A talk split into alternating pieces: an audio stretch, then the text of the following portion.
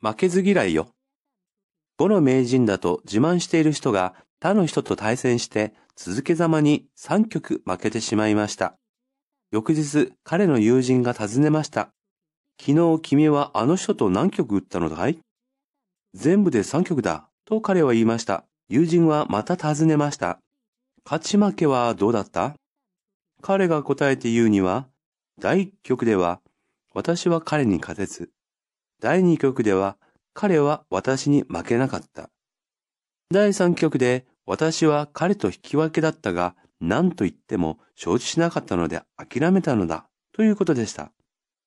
友人は彼の話を聞くと笑っていました。君は本当に今まで降参したことのない名人だね。対戦尋ねる引き分ける。承知。降参。